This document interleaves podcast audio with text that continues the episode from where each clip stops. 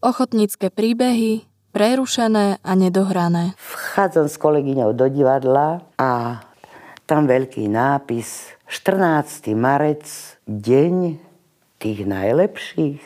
Tak nejak to bolo ten plagát. Tu nad našim divadlom.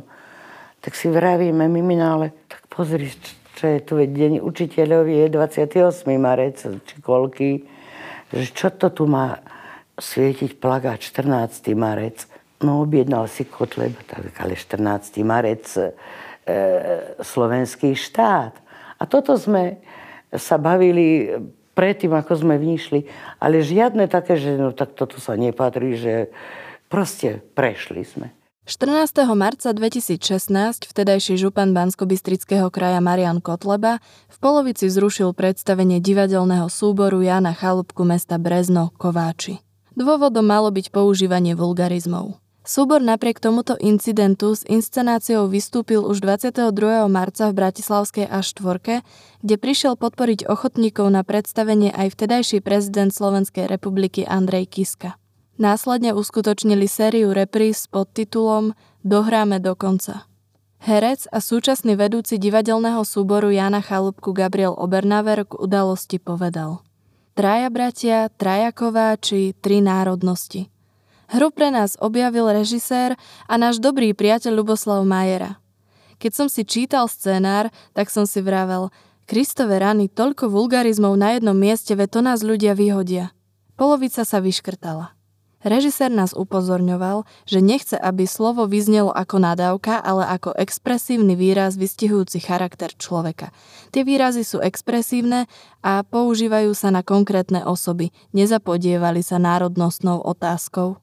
Zapodievali sa dianím medzi osobami a charaktermi ľudí.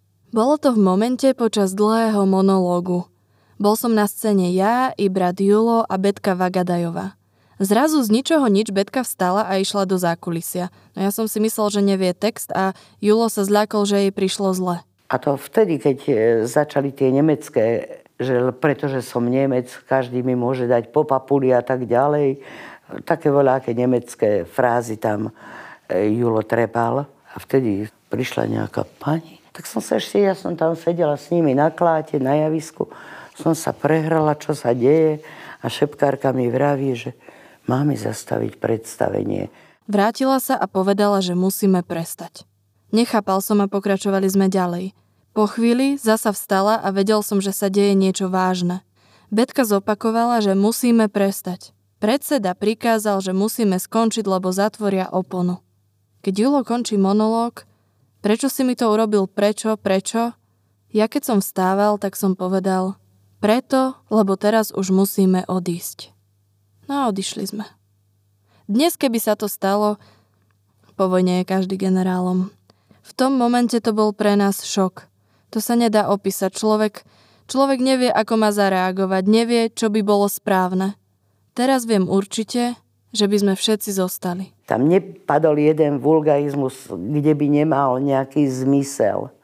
Ale to bola proste výhovorka, to, to bol zámer a toto nám urobil, ale neviem, či nám neurobil po jednej stránke dobrú reklamu, lebo naozaj nás začali zrazu pozývať aj tam, kde nás nepozývali.